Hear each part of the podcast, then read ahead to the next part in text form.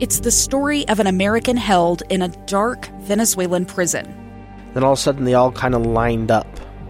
They pointed their guns at me. And this is the point where I thought, I'm going to die today. I'm Becky Bruce. I spent a year working on Hope in Darkness, which now has more than 2 million downloads. Find it on KSLPodcast.com or wherever you listen to podcasts.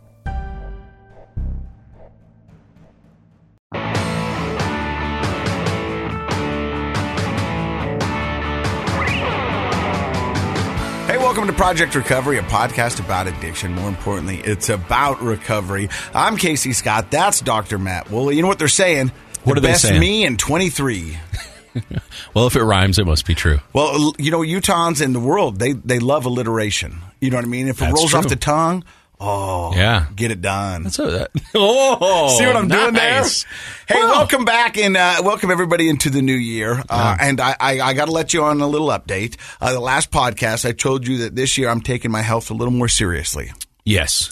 And so I've already made an appointment. It's January 19th to check my blood, my numbers, my testosterone, and then maybe see about the night of a thousand waterfalls. Or your colonoscopy. The colonoscopy. yeah, yeah, yeah. yeah, 'Cause yeah. I thought I had until 50, which is two years away. Well, about a year. I think it's the night of a thousand Hey, don't- mudslides. yeah. Um, but so, but they're saying you're supposed to do it by 45 now. yeah, yeah. They lowered the age, Yeah. And so I I guess I'm going to have to. and do- I had to do it, so you should have to do it. Okay, that sounds fair. Uh, so, how was your New Year's? It was good. Everything you thought and more? It was actually really fun. We got together. Ashley and I went uh, and uh, hung out with friends, her sister, and, and everybody, and just had a, a fun night hanging out like old people. You know. Well, raise your hand if you were in Vegas and in bed by 9:30 on New Year's Eve. What? Yeah. You didn't want to get out and walk around and I walked around a little bit. see Uh, like the street performers. uh, no, because we were, we were. So here's the deal: we were going to the Rose Bowl. yeah. Uh, and so we stopped in Vegas on New Year's Eve, then headed on to Pasadena, and then came back. Were there a bunch of drunk U of U fans in the hotel uh, in Vegas? Yeah, uh, yeah, quite a bit. That's actually why I quit taking my kids to U of U football games when they were little. We we couldn't find a seat where we weren't around just belligerently drunk. Well, I think drinking and uh, tailgating and football go hand in hand. Yeah. Uh, but the, we had to stay out in Henderson, and for those who don't know, Henderson's kind of a suburb of Las Vegas. Oh, Yeah. Uh, because everything was like a thousand dollars. A lot of soccer tournaments in the in the back in the day in Henderson. for Yeah. me. So we were at this place called Sunset Station. Or Oh, something. I've been there. Yeah, Sunset Station that had a bowling alley Yep, and uh, yep. a fat burger and stuff Yep. like that. And so we walked around, and my daughter goes, "Hey, how come you went to bed so early?" I was like. Well, and I've talked about this on the podcast before. Like, I still like a party. I like the golden hour of a party. Now, if you're into photography, there's this golden hour, and golden hour is when everything is just perfect. The lighting and everything, and you go, it's, it's either in the morning or in the evening. And it's Okay. just when everything is right. It's a lighting thing. Yep. But there's a golden hour when it comes to partying. Okay. And that's just when everything is right. And you know what I mean? People are still Before it happy unravels. before it unravels, and Yeah. everybody's like, "Hey, haven't seen you for a while. Good to see you. What's going on? Hugs and everything, and catching up." And then after that golden hour, it just turns ugly. Yeah. And so Vegas gets ugly quick, you know. And so Vegas is kind of ugly twenty four seven. But so yeah, for know what me, you're I saying. was like, I'm going to hang out. When we walked around, had some dinner, played a little at the tables, and at 9:30, I looked at my girlfriend. But you're a gambler, so that's kind of why I'm surprised you weren't out later. you but- like to gamble. but to the point where they jack up the tables and it's amateur hour, so everybody's at the table. So what would normally be a five dollar table is a fifteen dollar table, and you're waiting in lines and you're playing with people who don't really understand the game, and so they're messing up the rhythm. I'm just gonna be honest with you. So I'm like, I'm out. So, have we talked about gambling addictions on the Yeah, show? we have. Oh, we have. Oh, okay. Yeah, and and but I walked away. You did it. But I do, but I do like gambling. I Yeah, like, no, I like I- I'm gambling just on giving you a hard sports and, time. and stuff like that. And so I was like, eh, it's just not really my thing. And then we got up early and we went on to Pasadena and Yeah. and had a great time. Uh, the thing that you asked me, you said off air, you said, what did you like most about the Rose Bowl? Right.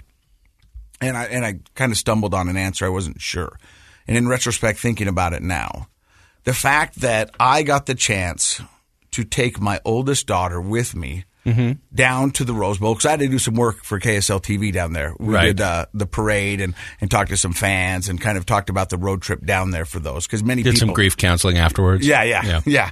Um, is the fact that the the young lady who wrote that letter that went viral so many years ago, um, wanted to go hang out with her dad on New Year's Eve. Yeah, that's pretty cool. She brought her boyfriend. I was gonna say she had some luggage with her, right? Yeah, her boyfriend. Yeah. Um, which is weird uh, because they're both 18. Yeah, they're 18. You know, and so right before we were getting ready to go, I was talking to the lovely Leslie, and that's my girlfriend. Yeah. And she was, so what are the sleeping arrangements going to be? I was just gonna ask.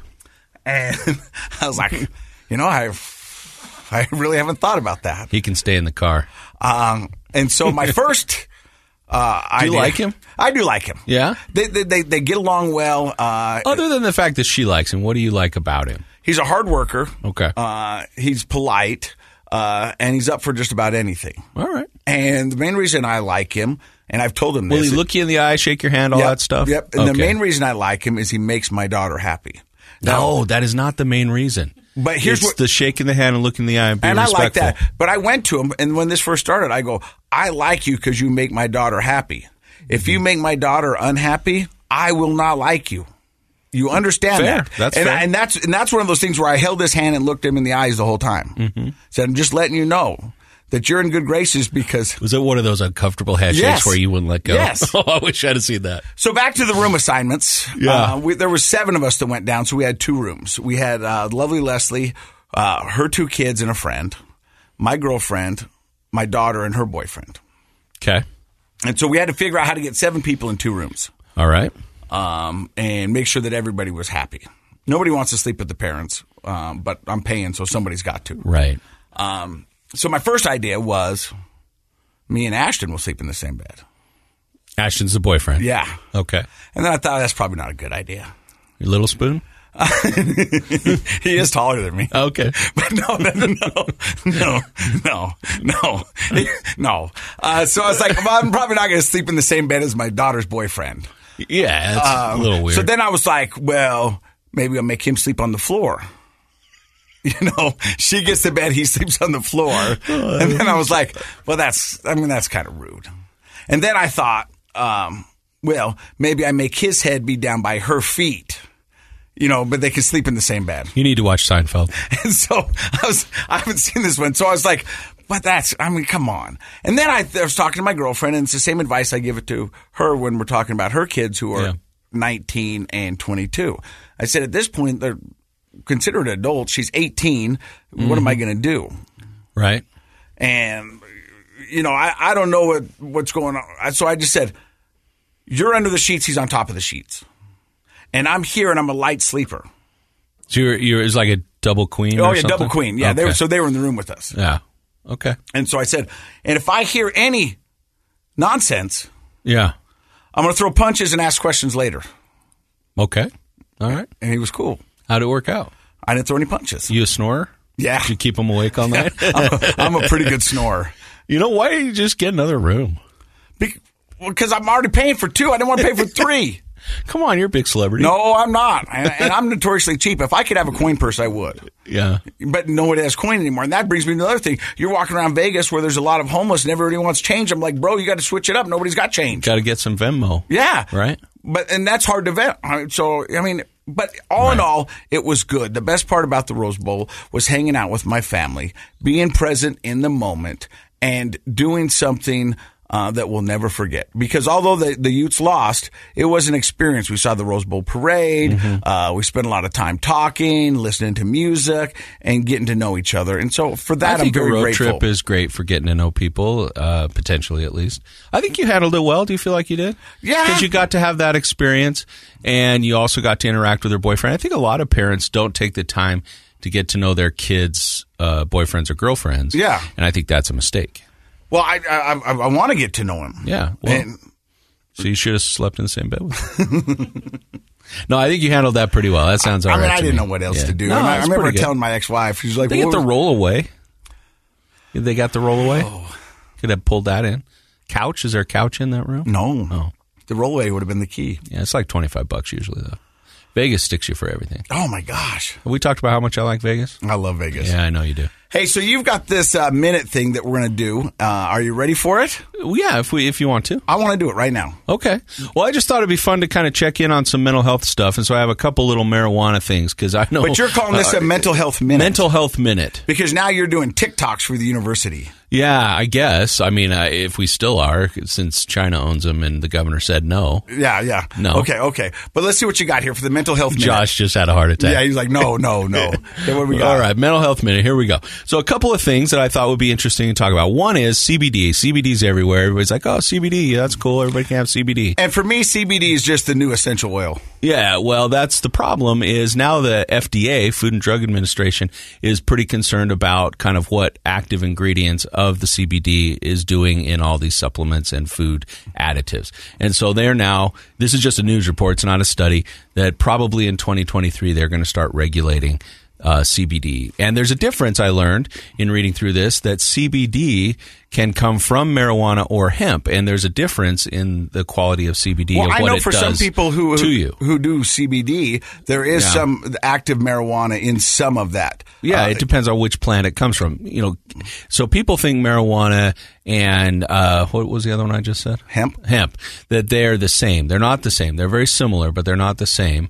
Uh, and the, the the marijuana, if your CBD comes from marijuana, it's going to have more of an activating effect on you than if it comes from hemp. I'm gonna I'm gonna date myself, but do you remember the t the movie called My Big Fat Greek Wedding Yeah, and uh, father who always sprayed Windex on everything? yeah, That's pretty much CBD. yeah, yeah, yeah. There you go. He's like, I got allergies. Have you tried CBD? I got a bad knee. Have you tried CBD? Yeah, so it's nonsense. Um, I mean, it does something, but what it does, eh, everybody, you know, it's snake oil of the modern era. And Yeah. if, if that offends you, I'm sorry, but you know, CBD needs to be regulated, and it looks like they're they think that it needs to be regulated now. So Well, that that's was one fun. thing. What do you got for us next? Okay, you in a hurry? No. going somewhere? No. All right.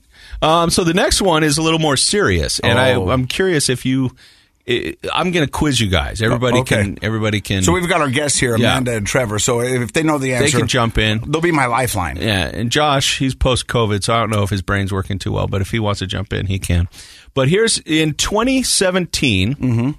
Good year. uh, all across the nation, there were 207 reports of children ages five or younger who accidentally ingested edible can- cannabis, right? So edibles, Mm-hmm. yeah. right? And, and Because so, they make them like candy. So there's well, gummy, they're bears, there's bears, gummy, worms, there's all that. So it looks Yeah. like candy. Yeah. And so people have them in their homes, and you know, probably legally, you can you can get them legally now in a lot of states, and uh, they have them in their homes. Two hundred and seven reports. Now it went up from 2017 to 2021. That increased the number of calls, Mm-hmm. worries about young kids under five ingesting edibles. Uh, what do you? How many cases? 207 in 2017. How many do you think in 2021?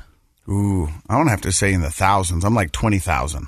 Twenty thousand. Yeah. Okay. Well, you you jumped the shark on that. Oh. Three thousand fifty four. I guess I should have let them guess. Yeah. Well, so in in stats numbers, that's a fourteen hundred percent increase Wow. in just those years. And most of those, 97% were uh, hap- or 90% were in their own home. Mm. And 97% were in the like in homes generally. Mm-hmm. So they might have been visiting a friend or, or a relative, but 90% of those 3000 calls uh, were happening in the kid's own home. Well, I know why because kids are super soothsayers. You know, what I mean, They're- they they can find that stuff. I mean, I had an ability to find candy hidden in my house because it didn't matter where it was because you leave kids unattended, they're going to search everywhere looking for candy. I remember the one time I found baking chocolate, thinking it was chocolate, took Oh, a bite, yeah. and I was like, We all did that. This sucks." yeah, it was terrible. But I, it- I had to find it. I mean, it Yeah. was hidden behind some stuff, Yeah. but I was willing behind to the look. stale marshmallows. Yes. Yeah. Right. Well, I, I think what it really tells us is parents aren't locking up things that they need to lock up. We've known parents have done that forever with alcohol. Unfortunately, I work in a business where I know that they do that with guns. And that's pretty dangerous. But now with medical marijuana, I don't know. This doesn't even say medical marijuana. I'm going to assume these people, you know, have a reason to have a bunch of gummies in their house, but they're not locking them up. And they, more than anything, look like candy. So a 1,400% increase in just those uh, few years, four you know, years. it's interesting that I think that all gummies would be considered medical marijuana because I don't think the average street dealer is sitting around making gummy worm marijuana.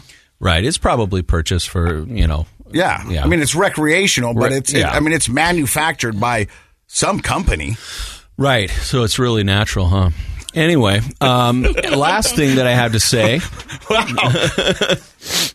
Didn't even see that one coming. Well, the, the truth is, I've had a hard week Yeah. because I've had to deal with uh, two different families in this last week where the parents wanted me to agree that it was okay that they were smoking weed with their kids. Now, what do you think about that? I don't think that's good at all. Guess what? What, what do you guys think about that? No, I don't think that's good. you can disagree with me. I'll be nice to you. no, I mean, what are you teaching your kids? Right. You know? Well, it's what you're teaching them, right? But it's also what you're doing to their brain. Mm. And we forget the fact that the brains are go through critical periods of development and they develop especially the frontal lobes which is your most human part like if you're going to be a successful adult your your frontal lobes need to be intact and that's the last part of your brain to develop focus concentration reason problem solving And that doesn't fully develop until you're at 24, 25? 24 25 and so if you are smoking weed and one of them was a middle school kid And and I and I I mean I don't know, but I can assume that the families are doing it or thinking because I, I It's the same old logic from I'd the rather have them do seventies it and with me eighties than with some stranger. with alcohol back in the day, right? Yeah. Remember when we were growing up, and there Yeah. was always some parent that was like, "Well, you can do it here. We just don't want you to go somewhere else." Yeah.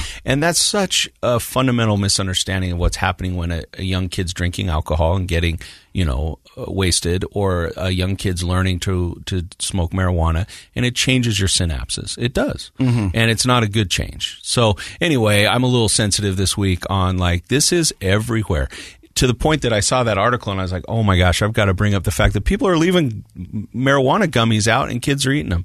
Not just a little bit, but 1,400% increase in four years. That's insane. Yeah, anyway. And then the last one, this is my favorite. This is from the Brazilian Longitudinal Study of Adult Health, so you know it's good. I haven't got my episode yet. Yeah. Okay. Yeah. It's you, you should check it out. Um, and uh, I I want you to see if you can find the conspiracy theory in this. Okay. Vegetarians suffer more depression than meat eaters. Hmm. That's the study. The study's finding basically is that vegetarians suffer more depression than meat eaters, and it's from the Brazilian longitudinal study of adult health. Where's where's the conspiracy theory in that? Rodizio Grill. I think Rodizio Grill probably spawned. No, I'm just. I'll tell you what, you take bacon away from anybody, they're Yeah. depressed. Well, actually, they go on to say that it may be more the vegetarian social experience, and uh, or a depressed person actually may be more likely to become vegetarian for various reasons. I don't know, but I thought it was interesting. Did they interview all these vegetarians at a barbecue? Because that's a depressing scene. They were kind of saying that, like like a lot of vegetarians get bummed out by watching like how meat is manufactured for people and all of that. But anyway, I just thought it was kind of interesting and fun. Mm. I like to know. it. I, I, I, all the vegetarians I know, I was thinking about it that are pretty strict. They're pretty happy. So Yeah. I, I don't know. I think it's a choice. It's perspective, Dr. Matt. Yeah. So there you go. That's your mental health minute. Don't leave your, uh, you know, your Gummies. gummy weed out, and uh, and if you're sad, have some meat. Oh, I love it. I, I think that's a great segue to our Steak. guests. Yeah. And our guests today are married. Uh, we've got Amanda and we've got Trevor Butterfield. Uh, and their story is kind of unique in the fact that we're not going to go and talk about how they both got into addiction. We usually go way back in a person's life and kind of start with the early stuff, but they have an interesting they were both addicts. Right. They got sober. They got together. Mm-hmm. Right. They relapsed together, together. right? And At least once or twice. Twice. Mm-hmm. Twice. we're going to find out that part of their story. You're listening to Project Recovery. Stick around. Two friends taking pictures of the rising full moon on a summer night two teenage kids doing what teenage kids do. when a stranger with a gun and a death wish changed everything. It was violent, it was senseless, and I will never understand it, I will never accept it. I'm Amy Donaldson, and unfortunately, we're all too familiar with stories about how violence shatters lives. But what we rarely see is how they are rebuilt. In a new podcast, The Letter, we relive tragedy, but only so we can hear the rest of the story the struggle to reclaim lives, the realities of grief, and the possibilities of forgiveness. I believe in miracles. Sometimes I thought there are no miracles. Yeah, there are, and this is a big one. Follow the letter at theletterpodcast.com or wherever you get your podcasts. Hey, Hey, welcome back to Project Recovery. I'm Casey Scott. That's Dr. Matt Woolley. He's a clinical psychologist, and our guests today are married. They are married. They are married. And Um, they are a really nice couple. a wonderful couple. Yeah. Um, and you guys met uh, in recovery. Amanda, how long were you sober before you met Trevor? I was about two years sober. And Trevor, you were? I had about five months, something like four or five it was like months. 90. You were still in treatment. I was in treatment for 121 days. Oh, yeah, okay, So okay, to okay. be fair, it was Yeah. like right towards the end. So I had like four months. Okay. And so you guys find each other. And At sober softball. Sober softball. Yeah. Sober softball's a thing, guys. Yep. I Yeah. haven't talked about it for a while, but. Uh, Your face always lights up when we bring up because sober I didn't know softball. people played softball sober. He got so Yeah. excited. And then when I found out that that's a big deal, and Yeah. I mean this, the, the the recovery community rallies behind sober softball. I mean, there's people that have been going for years. It's a big deal. Uh, Mm-hmm. and and, it, and it's cool because it's a cool community where you'll see people from different houses. You you got to kind of. It's kind of like high school sports Mm. because when you go to a sober softball game, it's different recovery houses that have their teams. So you'll have a Pinnacle Recovery going against a Wasatch. Mm. Do You'll they have, have a like Wasatch. uniforms? Yes. Mhm. Oh, yeah. Oh, Yeah. okay. And so it, it, it's kind of a thing. So you guys met at sober sober Yeah. softball. Opposite teams. Mm-hmm. That's how we, we Oh, met. okay. I was catcher. Yeah. Mm-hmm. Our versions of the story are very different. Just to be clear, even to this day, so Yeah. eight years later, I feel like he was very uh, forthright. For, forthright, is Forward. that the word? He was just What's the forward. word? Not a word. Yeah, thank you. He, was- was, forward he was and into you. flirting, right? Yeah, yeah. And he claims that I was like all over him, which Right. Which she knows is to just be not true. accurate. See? Men, See we what I mean? have we have more fragile egos. so That's we have to totally- sort of reinvent history to kind of fit that ego status. Totally. Yeah. so- yeah. Well, while you were gone, Trevor said you kept running to his base and you weren't even out on the field. Yeah. He literally was like, I'll slide butt first into first. and I was like, what is this? Okay. Like, go for it. Make yourself look stupid. I Wanna don't tell care. him what I did you know? after that. And then he actually hit a home run and like walked the bases and was like staring me down every single base. I and did. I couldn't I even did. say anything, you know? so it, it seems like it started out great, Um, Yep. Yeah. and then what happened? Wait, who won the game? Oh, we did. Oh, yeah. Yeah. My team was Yeah. terrible. Awful. Uh, absolutely. absolutely. Absolutely garbage. horrendous, Yeah. Yeah. Okay. She had to get that out of the way. Yeah. Yeah. But you guys end up, uh, I guess, falling in love. Mm-hmm. Yeah. Yeah. And uh, Well, who asked for whose number? Was it right at the game? Was it right like Well, to be fair, I didn't have a phone. I was in treatment. you know.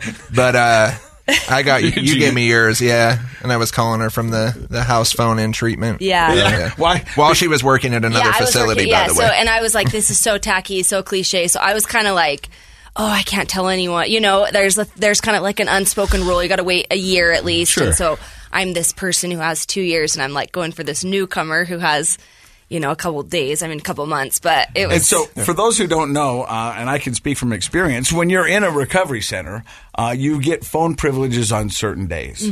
Mine were on Tuesdays, Thursdays, and Sunday. Okay. And that's when I was allowed to call my family, uh, call KSL to see if I still had a job, uh, just, you know what I mean, to call, you know, court, lawyers, or whatever. Yeah, I don't remember you calling me. No, because yeah, no.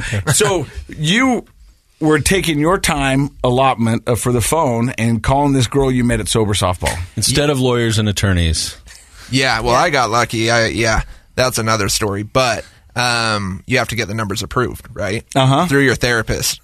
So she worked at a facility. I told them that I was calling that number to get into a sober living, which was And that true. was he the move. tried. He did try. I did try.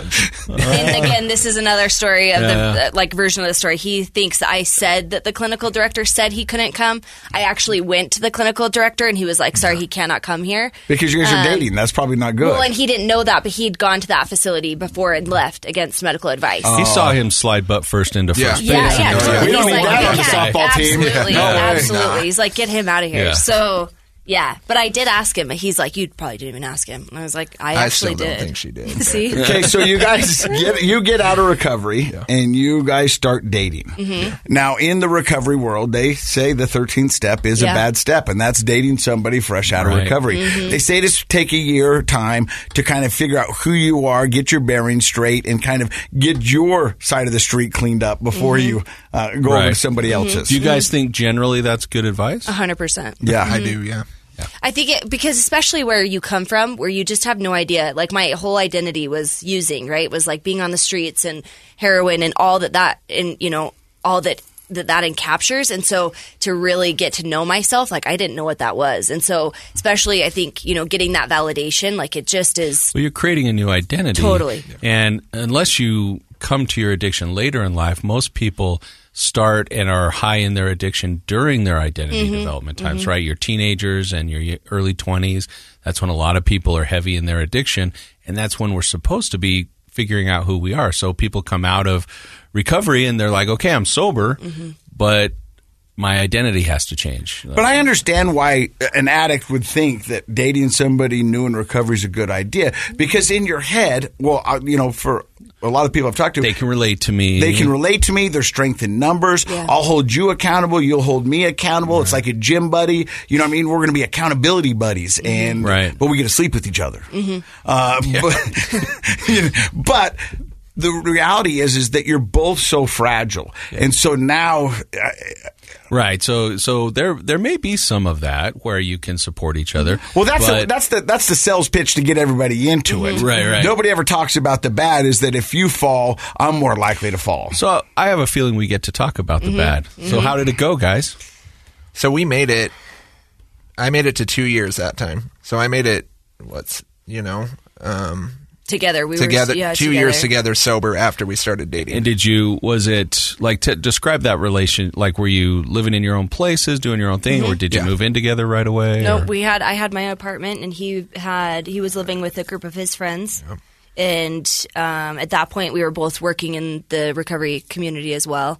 Um, Just getting started working Yeah. in treatment. Mhm. You know, we still had separate like support groups and friend groups, so I feel like it was pretty pretty healthy So you, didn't, considering. Mm-hmm. you didn't rush right into like a, a Living committed in, yeah. relationship, Plain house. Yeah, yeah, totally, totally. I had seen that fail one too many times. Mhm. And so you say you got about two years together. Mm-hmm. Mhm. Yeah. Which it- that's awesome. Yeah. Right. That's really good. How does it not become good? So We I, moved in I together. yeah, well, yeah, we, moved. No, he was quick with the answer. She's like, uh, uh, uh, yes, we moved in together. together. well, that was the second time. The first time I went to the Center for Change and had to have surgery, remember? So I've struggled with an eating disorder since before my addiction, even. And so I went to um, treatment at the Center for Change in Orem, which is an we, eating we've disorder. had, facility. uh, them on the show. Yeah, So I went there. I mean, they're they're great. yeah, totally yeah, loved fantastic. them. And uh, went there and had to have surgery.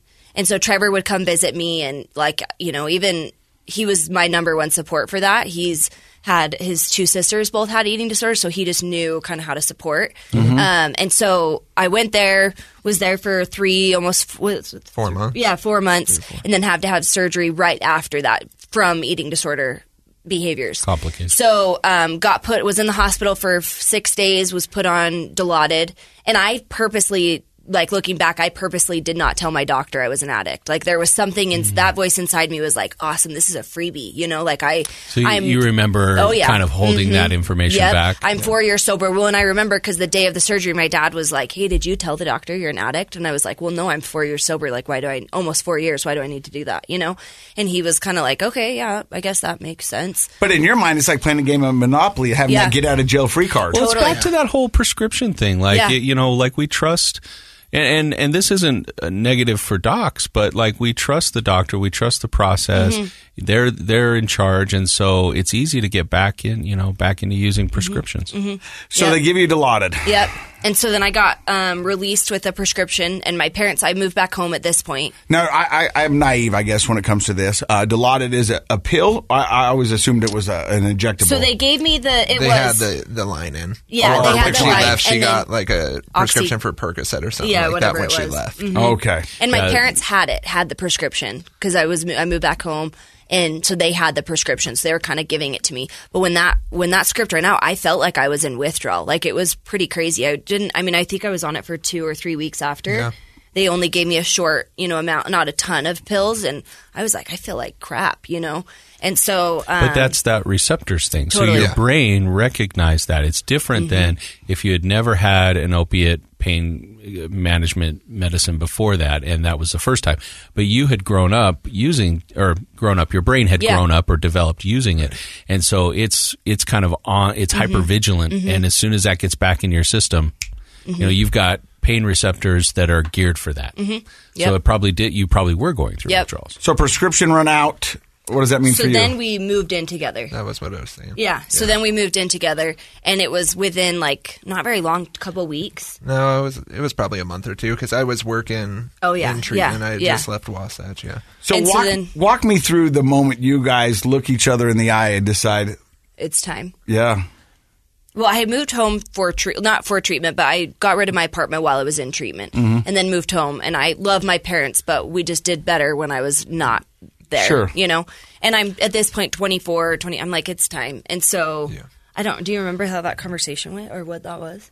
I um we can't pinpoint it. We've Yeah. talked about this a lot to try and figure out the exact moment as to when it happened, but it was kind of just a it it started with well she was saying she wasn't feeling good or she hadn't felt Are you good. talking about, I'm talking about moving in. Now you're talking No, about. yeah, I'm talking about walking me through the time when you guys looked at each other in the eye and said, "We're going to relapse. We're going to relapse." Okay, okay, I'm with you. Okay, sorry, sorry. And we, I guess I don't remember how it started, but we went to go find pills. well, we drank first, Oh, we drank 1st Mhm. That's right. We drank first, and then the next day. which, like I said, I've hated the entire time. So when I drank, I was like, I, I don't even like this. So why Mhm. did I do it?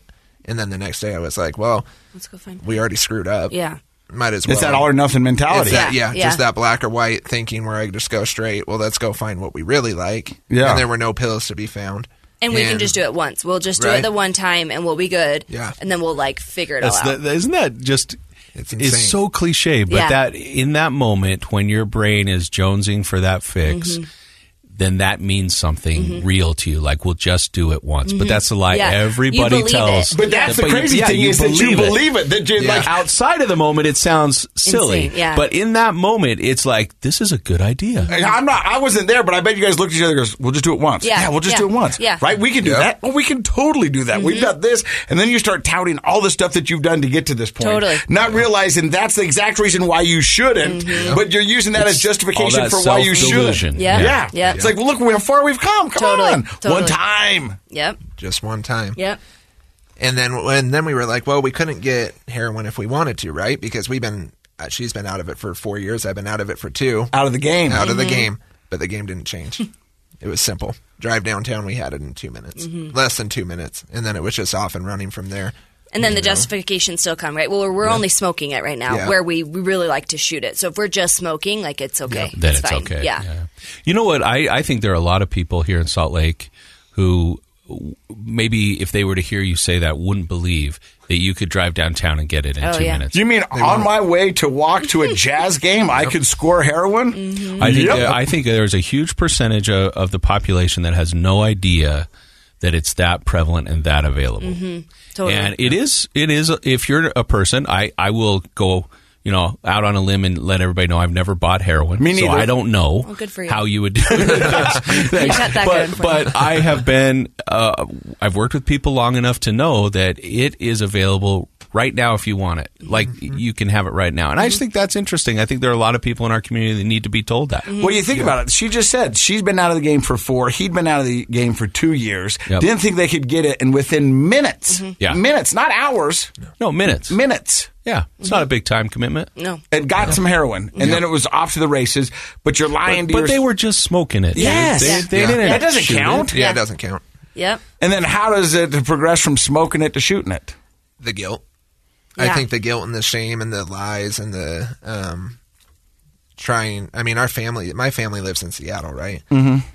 I'll use this story as, as an example. So We were how long were we using for when that Like happened? four or five months. No, well maybe. Yeah, because Three. we, we then started. We obviously lost our jobs in Yeah. recovery. Started serving tables. He was really good at Wait, I it. gotta stop you because I, I love how you go. We obviously lost our jobs in recovery. Uh, Obviously. Well, I had quit prior. Yeah, yeah, you did. Quit, I quit- But I, I quit didn't. prior, I waited but till yeah. I was drug tested and the hair follicle, the whole thing. Well, I can't pee right now. Okay, well then go do a hair follicle. Which is test. the Okay, biggest great. scam in drug testing history. I can't pee right Totally, now. Yeah. totally. I can pee right now. Anybody Totally. can pee whenever they Yeah. want. Right, right, Yeah. right. I can't pee right now. Um, And they're like, well, we can't wait around all day. So I'm like, well, what do you want to do? We could just skip it, you know? and they're like, no, just go get your hair tested. And I was like, okay. And then I'm like thinking, well, I've dyed my hair, so like I should be all good, right? Like I don't know what I'm talking about. out of her so mind. yeah. So then we started serving tables, and we were like both. I struggled with it. He was really good, and so then we had cash daily, right? Mm-hmm. And so we, I, I feel like it was probably maybe four months, maybe It might have been four,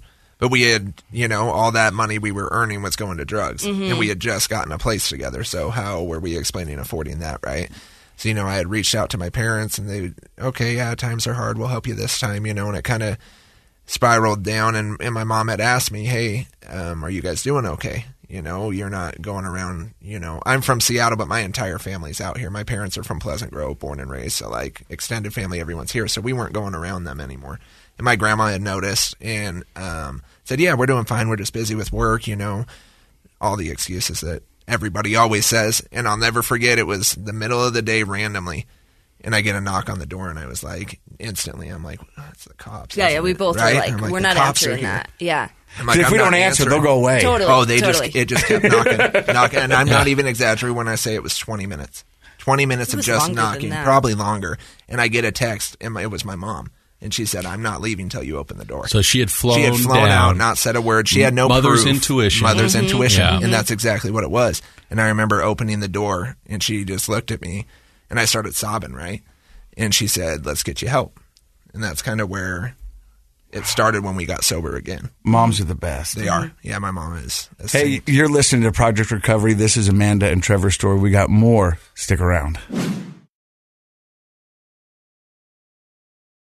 Hey, welcome back to Project Recovery. I'm Casey Scott. That's Dr. Matt Woolley. Our guest today is Trevor and Amanda Butterfield. And uh, they just talked about uh, Trevor's mom flying across the country uh, knock- on her intuition. on intuition, knocking on your door steadily for 20 to 30 minutes. She opens the door. You both cry. She said, let's get you help. Yeah. So we went to separate facilities. Um, Well, wait. Okay, so she said, "Let's get you guys help," and, and she meant Amanda as well. mm-hmm, she met Amanda as well. Yeah. Um, I had a really good relationship with Yeah. them. Always have, you know. So they kind of, I feel like they kind of adopted me as a daughter, even when we were just dating. So and yeah, so it was. the so, offer do you was guys for go both. willingly, or it just the gig is up and you're like, "Yep, it was about, I think it was a week later Yeah, I we think, went. yeah. we, We, were got, like, we need we a had to couple of pack days. up our whole yeah. place. I mean, we did that whole leave in the middle of the night and deal with the consequences later. Yeah. You know, with the lease and all that good stuff, which took a long time to fix. But um, we both went into treatment centers a week later. Yeah. Mm-hmm. At and the you same went day. into separate treatment Yep. centers." yeah, we went to separate treatment centers. Um, Did you do that on purpose? yeah. Yeah, we. I, I don't know of anywhere that will treat you both. Most of Yeah. them won't. Mm-hmm. Yeah. Yeah, they're not. Well, I know that. I Oh. I just know that they're capable of bending Well, the we truth did at do this that. point. We so did do I that was in wondering- detox. we did that once. for a detox Yeah. once Yeah. way back when, but Yeah. I went um, in ten minutes before, kind of a thing. Yeah. Oh, I don't know. Actually, Oh, like- hi, Oh, I'm Ben. Yeah. yeah, and then the Weird. second day they're like, we're like, yeah, we got to get out of Yeah, here. we're like, we're- same bed. Yeah. yeah, We're like, we're gonna leave now, and they're like, you guys can't leave together. I'm like, well, we came together. yeah, we're you know? together, and they were just sitting there like, how, What? the- how did you do that? Yeah. I'm like, well, let us leave. Yeah. but uh, But I also bring It's it up just crazy. because that also represents maybe a better mindset. Like Totally. Mm-hmm. you guys Yeah. were like, "Hey, we know we shouldn't try to go together." for so- sure. Yeah. and we were we were we thought we were done, mm-hmm. and we really did because it was you know a You shorter thought your relapse. relationship was done, No, or uh, the Using. drugs, using, yeah. Mm-hmm. using. I mean, we had we knew that the chances of us succeeding together in a relationship were slim to none. Mm-hmm. But we still were like, let's go to focus on ourselves, figure out what we need to do, and we'll deal with it afterwards. Um, and I did 45 days. She did 30 days. She went to a different sober living. I went to a different sober living. Um, and then we spent a little bit of Well, and time my apart. therapist made me break up with you while we were in there. Remember? Yeah, oh yeah, yeah. He, he had her call me in, the In middle group. of process group. It's and break not up you, with me. it's my therapist. Yeah, literally. I'm like, so in the middle of if I want process. this Yeah, to she- happen- everybody was there. Everyone yeah, was there. Yeah. Oh, Wow. yeah. Wow. So we've all been broken up with before, but not in Not a on process speaker, group yeah, on speaker. yeah. Speaker. Not my best Yeah. moment. Oh, rough. It was awful. it was horrible, Sorry. and it feeling- blindsided I'm me. I feeling just for talked you to her the right night now. before. Yeah, I love you, Yeah. baby. I'll see you when we get out. And then the next day, it's like we're done. Sorry about that. And I was like, all right then. Um, It was awful, Yeah. he says. but we only made it what a month apart. Yeah, literally. and then we were back together. Yeah. So then we had um, we were living separately, and we decided we would rent a place with our friend. So him and Who's his also girl- in recovery. He was also in recovery. Him and his girlfriend would live together, and in a, they would have their space, and we would have our space. No, I'm talking about Drew. Oh. And so um, we had found out that we were pregnant. And um, I talk about when I when I tell my story or talk about it, I talk about the what ifs or the if this happens that I've always had in the back of my head, right? And one of my what ifs was I will use if I happen to lose a kid or someone close to me dies. And we ended up having a miscarriage. So my mind, it was in the back of it, right? And I automatically was like, You had it loaded. that's it. I had set myself up for something that I had prayed would never happen and hope would never happen, but it was there. So instantly, my reaction was, I'm going to go get high because this wasn't supposed to happen. and I couldn't deal. You And I- couldn't deal with it. And we could, and we dealt with it separate ways. Mm-hmm. Totally different. I Completely couldn't different. hold still. Like I couldn't. Yeah. And I was 12 weeks, right? Like so we were kind of through that excited part and due to my eating disorder behavior, I never thought I would like I was told like your chances of having kids are low. You know, you've kind of wrecked you've wreaked havoc on your body, you know, with drugs and the eating disorder stuff. And so we I couldn't hold still. Like I was constantly going and he just was like I don't want to do anything, you know. So so we Mm-hmm. were like And we had just told our families and everybody, you know, was excited and it just, it hit us. yeah. It hit us really Oh, hard. that's devastating. yeah. Mm-hmm. So, we, we relapsed. Well, we broke up first. We broke up first. Yeah. got back together.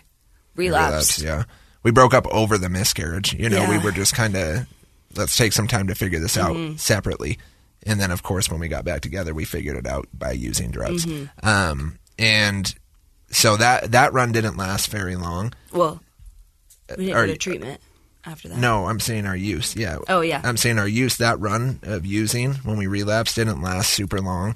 Um, we were out for this time it might a couple months maybe, and we knew that we needed help. But at this point, I was just off my parents' insurance. I didn't have a job. I wasn't insured. I didn't know where to go. Um, so I called um, the owner of a treatment center over and over and over, and I actually worked at the treatment center, Wasatch Recovery. Um, and I called Mark, the owner, for what probably three weeks straight. Well, we need to.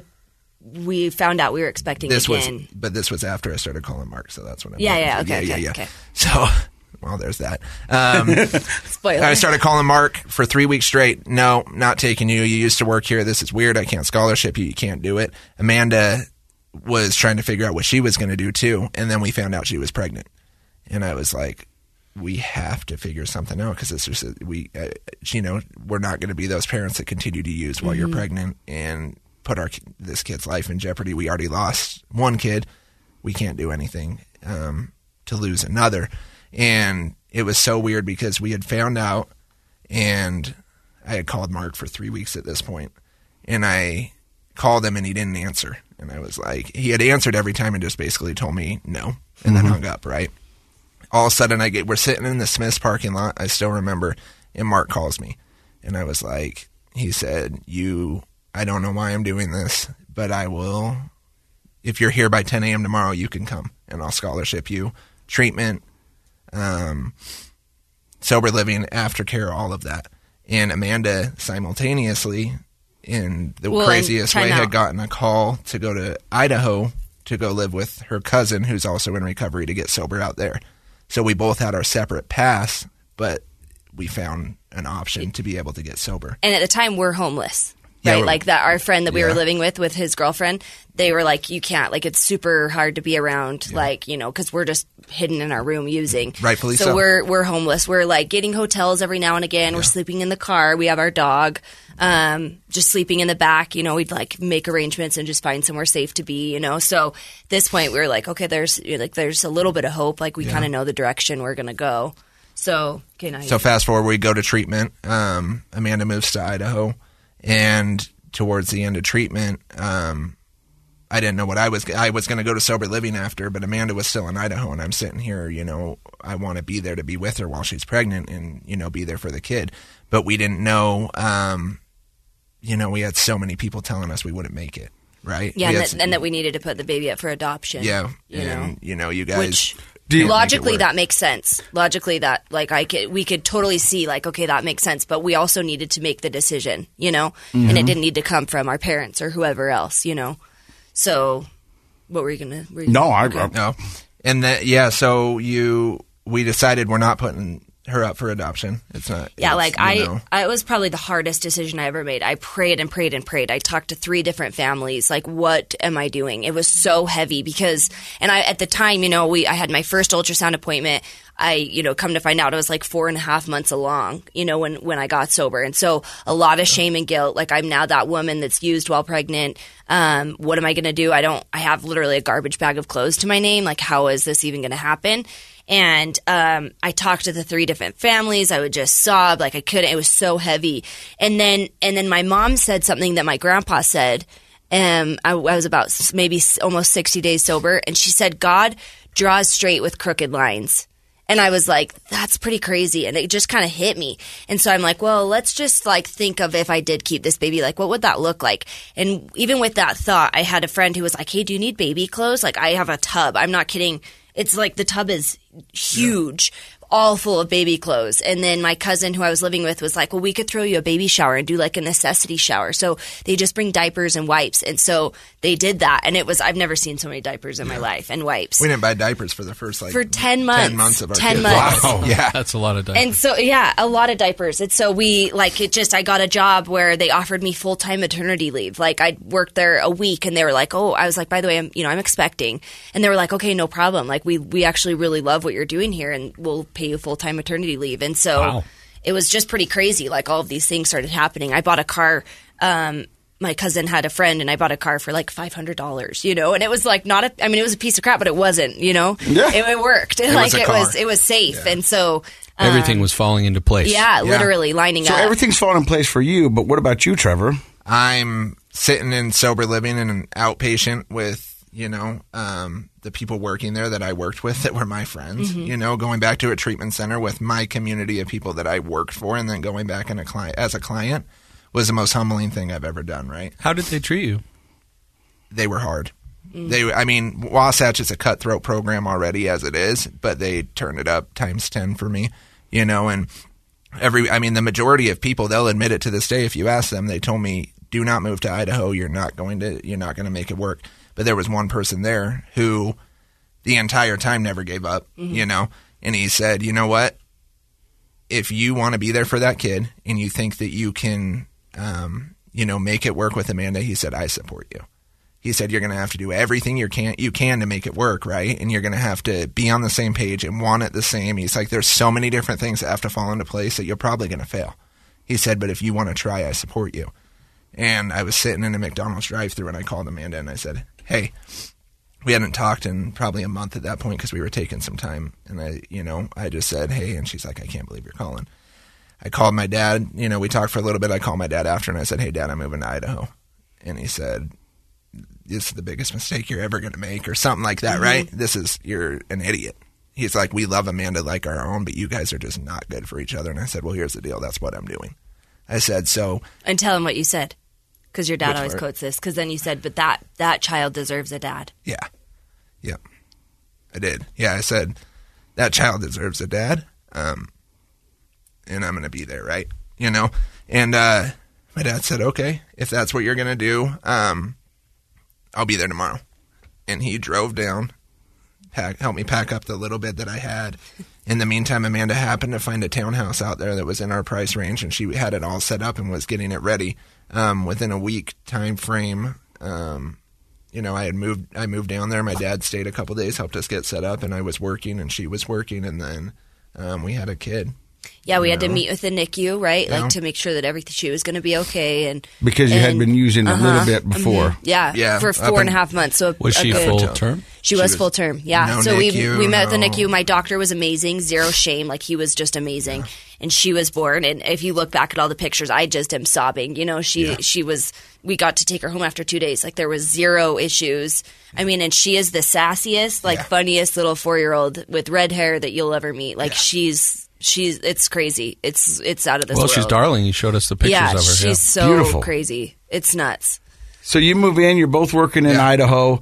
Uh, you're defying all the odds. Uh, Yeah. You're winning at this point. Mm-hmm. We are winning. It was uh, people couldn't believe it, really. yeah, yeah. you know but i was i didn't know what i wanted to do she was kind of she, was- she amanda was going back to school decided to go back to school so she was doing some online classes working um, and i ended up deciding to go to barber school that's something that i had talked about doing for When a we long got time. married before barber school. oh yeah we got married and barber school started a month later um, we came back here and got married with all our family and friends and then went back out to idaho and the whole time we don't know anyone out there right so we didn't really have a you know physical support system we had people on the phone and people we talked to but as you guys may know, when you leave, a lot of people don't reach out, right? No.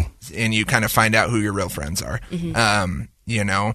And when I decided to do barber school, I just said, I need to do something that is, I mean, we're going to have to fall back on. Even if I end up hating it, at least I have a trade that will never go anywhere, right? So I completed barber school. She's going to school. Um, and then I end up starting my own business, a barbering a barber shop out in Idaho. Um, and we were doing that for a little bit, and we came, and we would come back down and visit all the time, right? Because this was where all our friends and family were. So we'd make the drive, and every time, you know, for the last two years, every time we would leave, our daughter would cry until we get to the Her border and I both. till we got to the border. And she'd say, Why can't we just live here? You know, this is where our friend, my cousins, my grandma, everybody is. Why do we not live here? You know, and then um, I was thinking the, for about six months prior to bringing it up to Amanda, I was thinking, I was like, I'm being so And then we got- selfish. We got pregnant with Bodie. yeah. So now we're pregnant Yes. with Bodie at this point. Yeah, we're pregnant with Bodie. With our son. And we're still traveling back and forth. Um, and I And was then like, it was after he was born. It It was, was- the last, the first trip we took with him. So he was like six weeks. Yeah. He got to meet grandparents. Like it was just great. We came back home. and she's sobbing the whole way again. and I was like, I'm being selfish. I was like, I'm selfish. I selfishly don't want to live in Idaho because my memories are so bad. You know what I mean? mean I- Utah. Or sorry, in Utah. Yeah. In Utah because my memories are so bad, right? I was like, I didn't grow up here, but when I moved here, everything was drug related, whether it was recovery or I was Trevor the addict, Mm-hmm. right? So when I had moved to Idaho, I didn't even talk about who I was. Mm-hmm. The people that I met in barber school, the people that I met at jobs, they didn't even know I was an addict. I just went about my life and I wanted to reinvent myself, right? Mm. Well, that conditioning's powerful. Like the the strong feelings we have become associated with people, places, and events. And when we change, then those people, places, and events can elicit back those old feelings. And so that makes uh, 100% sense from a behavioral standpoint that, you know, coming back to Utah, you, you went back, you even just named yourself Trevor the Addict, right? So those feelings and thoughts would recur. And that's, that's a powerful thing. I could see why you wouldn't want to come back. But you decide to pack up the family and move back. back. Yep, we moved back. Um, Well, I got a job offer prior, so we yeah. t- he brought it up. He was like, "Hey, I kind of been thinking about Utah," and we were like, "We're never going to move back," you know. So I'm like, "Oh my gosh," I'd been thinking about it too. So I'm like, "Why do you say that?" Like I was convinced he like I don't know. It was so weird how we both kind of thought about it, and so I reached out to my uncle and got a job, and they were letting me work in Idaho um, at- for a treatment center in Utah prior to us moving. And so um, we were like, man, it like got the job within us even bringing it up with. So we brought it up, and a week later, I had the job. You know, so pretty crazy. And so um, we packed up the family and moved down. Um, and it was like everything just aligned, you know, like housing is pretty, it's pretty hard to find something like found like the perfect spot for us. Um, our daughter Scotty was so excited. I mean, she was like, it was like a dream come true, you know. We moved down, and he's like, he, well, and you can tell him about you. Well, and I was I closed up the barber shop, um, and I was like, I'm gonna cut hair. I'll figure out something when I get down here. I have a couple friends that own barber shops down here, and when I got down here, I just didn't want to do it. I just didn't. Barber at, at the time, I was just like, I, I don't want to have to rebuild my clientele. I don't want to have to restart from scratch. I was like, but I do love helping people. Mhm. So I was like, I'm going to poke, just kind of see what's out there as far as jobs go in the recovery field again. You know, it's what I know. It's I've done it before, and I reached out to one of my friends, and he said, "No, we don't have an opening right now. If we do, we'll let you know, but let me pass your info along." Within 20 minutes, I had a call from the job that I have now, and I went up and interviewed and got offered the job on the spot. And I, w- it, I mean, it's just it's insane Mhm. how quick everything you know we trusted our gut everything Mm-hmm. just came together and you know our we had family members you don't want to move back here Yeah. you're going to hate it or you know idaho's your safe place this is where you know you guys change your life stay out there Mhm. but it's been nothing but blessings since Mhm. we moved back We haven't regretted it one No. minute, you know. How long have you been back in Utah? Since June. Yeah. Okay, so going se- on a- Yeah, seven months. Yeah. Mm-hmm. What I love about you guys is that you fought for your family. Yeah. And you were told that wasn't a good idea. Uh, but you said your daughter deserves a dad. Yeah. And you fought for him, and here you guys are once again defying all odds. Mhm. And now you guys got how much sobriety underneath? We you? just celebrated five years on the 14th of December. Ah, amazing. And you know what? What's great is that um, I have somebody who quit drinking when I did, and that was my dad because he Mm. didn't want to ask me to do something he wasn't sure if he could do. So me and my dad have the same sobriety date, and you guys have the same sobriety date. That's awesome. Uh, and I look at you guys and I see how emotional Trevor gets and I see the pride, uh, Amanda, that you have every time you look over and you see that man next to you. And it just fills my heart so much. I mean, it's, it's amazing. And so you guys are both working in the recovery community. You've got two kids, uh, and life seems to be going good. hmm Yep. It's really good. Like, I don't have any complaints. No. it's been it's been amazing being Mhm. back yeah So, what advice would you have out there for those who are battling addiction, who might be in a situation similar to yours where they're uh, husband and wife, or boyfriend and girlfriend, or whatever it may be? Uh, what advice would you give them? Well, I think for me, like when we got back together and we were bringing this child in, we had those really hard conversations, you know, to the point where it's like, if you use once, me, me talking to him, you're out. If I use once, I'm out. Like it's not, we're not putting this child at risk. And so I had to be, I had to be selfish enough, but, and that's kind of what my advice would be is that you have to be willing um, to keep yourself safe, even if that meant I couldn't, we could not stay together. It just so happened that he was in that exact same place. And so he was willing to have those hard conversations and to, to again, you know, if you're not if you're not going to be sober, then you have to get out. He felt the same about our daughter and and our life that That's that the I weird thing did. about boundaries is that, you know, boundaries are there to protect them and you. Mhm. You know, and most of the time we think it's just to protect them, but Totally. you've also got to be able to protect you and what's important to you. And Mhm. you've got to, two little beautiful children in this Yep. world. And both of you, they, they- they deserve to have both of you, but they Mhm. need to have one of you for Yes. sure. Yes. Yeah, and they don't, they haven't and will never see us Mhm. high. You know Mhm. what I mean? And that was a promise that we made to each other and to ourselves. Uh, I mean, looking at us now, it's like life's good, but it was hard. Mhm. It was really hard, and it was a lot of um, hard, hard conversations, like you said. But it was a lot of figuring out who we were again, Mm. doing it simultaneously in a state where we knew no one. You know what I mean? And it, it, it being out there with nobody helped us rely on each other, support each other. Um, we were the only ones for each other out there, so we had to, we had to push through. Dr. Mount, what are your thoughts? I uh, This has been an amazing episode. Oh, it's been a lot of fun. I love the love. I love the candor. Yeah. I love everything about this. I like how neither one of them can be on the same page of when a date or time was. That's how you know it's That's true how love. you- that's how you know Yeah. they're married Yeah. and it's true love. Yeah, Totally. Yeah. Um, I actually was thinking, and I think you just emphasized it, uh, Trevor. Commitment mindset. So I'm a cognitive psychologist, and so our perspective, how we think about things, determines the rest of our experience most of the time. And when a person's struggling, when they're depressed, sometimes I say they have manure colored glasses on because everything looks crappy. Mm-hmm. Mhm. Right. And so when we're struggling, when we're in addiction, when we're in depression, uh, we see all the challenges. We get hung up on real problems that are in our lives. When you have a commitment mindset to a positive change, the difference is the perspective. It's not that those problems and challenges go away. You just said, Trevor, it was really hard, but all of a sudden you start to see these opportunities. You, you you make the phone calls that magical things seem to happen afterwards. Like all this, we could say like, oh, once you guys got sober, everything good just started to fall into place, and in some ways it did but the the bad stuff wasn't not there.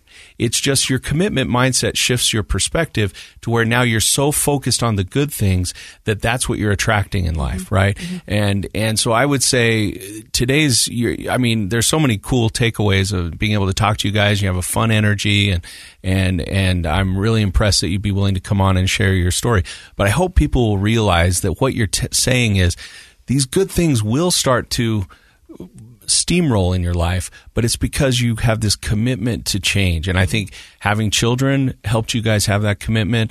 And obviously, you really like each other. yeah. So, like you know, y your commitment to each other, and and I think probably most importantly to yourself. So, thank you for demonstrating that because it's a hard principle to demonstrate because we usually just see like the outcome like oh you know you got the phone call and then you got the job and then the, the car and you know all these things just kind of fell into place and it's like no no no all the hard stuff was still there but your perspective shifted because you were committed to that positive change which i think is a beautiful example of, Mm-hmm. And- of recovery and they did the work. Mm. Like you sit there and you talk about uh, Trevor sitting in the parking lot of Smith's, and Mark calls him and Yeah. he goes, "I don't know why I'm doing this." right And maybe we don't know why he was doing this, but I'm pretty sure the three weeks of constant phone calls before Probably like, uh, Yeah. played get a this part guy in off it. my So back. what I want to say is, don't let yourself off the hook for not doing the work because you guys have done the Mm-hmm. work. That's so much. We, we, we- persistence is always pays off you know, and, and that's what the people they say is that you know it's like well, you know, you did the work to get there.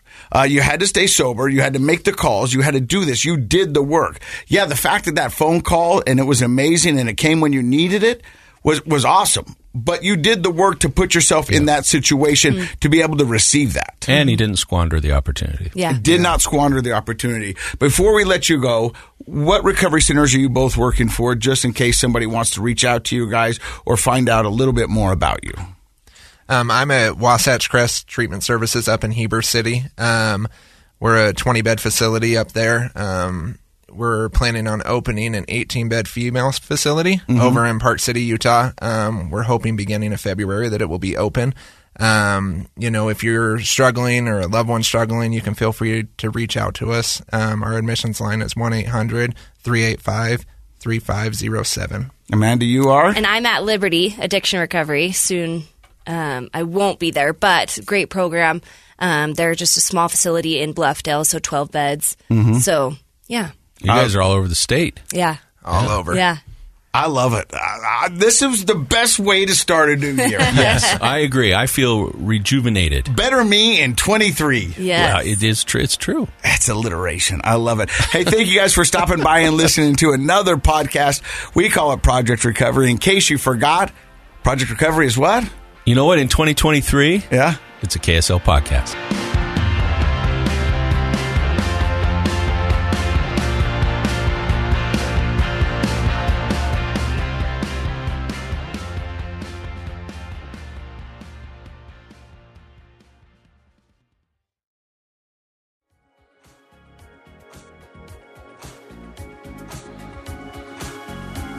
The contents of this program are for informational purposes only. The program is not intended to be a substitute for professional medical advice, diagnosis, or treatment. Always seek the advice of your physician, licensed therapist, or other qualified health provider with any questions you may have regarding a medical condition. Never disregard professional medical advice or delay in seeking it because of something you've heard on this program.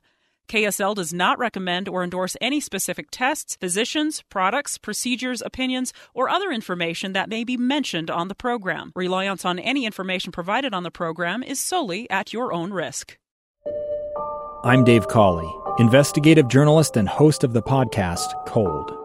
In October of 1985, a woman named Cherie Warren left work at a busy Salt Lake City office. To meet her estranged husband at a downtown auto dealership. She never made it home. Cherie's car surfaced weeks later in Las Vegas. In the parking lot of a hotel casino. No one knows how it got there. Strange. It was strange. Both Cherie's estranged husband and her boyfriend raised suspicion for investigators, I kind of thought that he might have done something. but no arrests were ever made.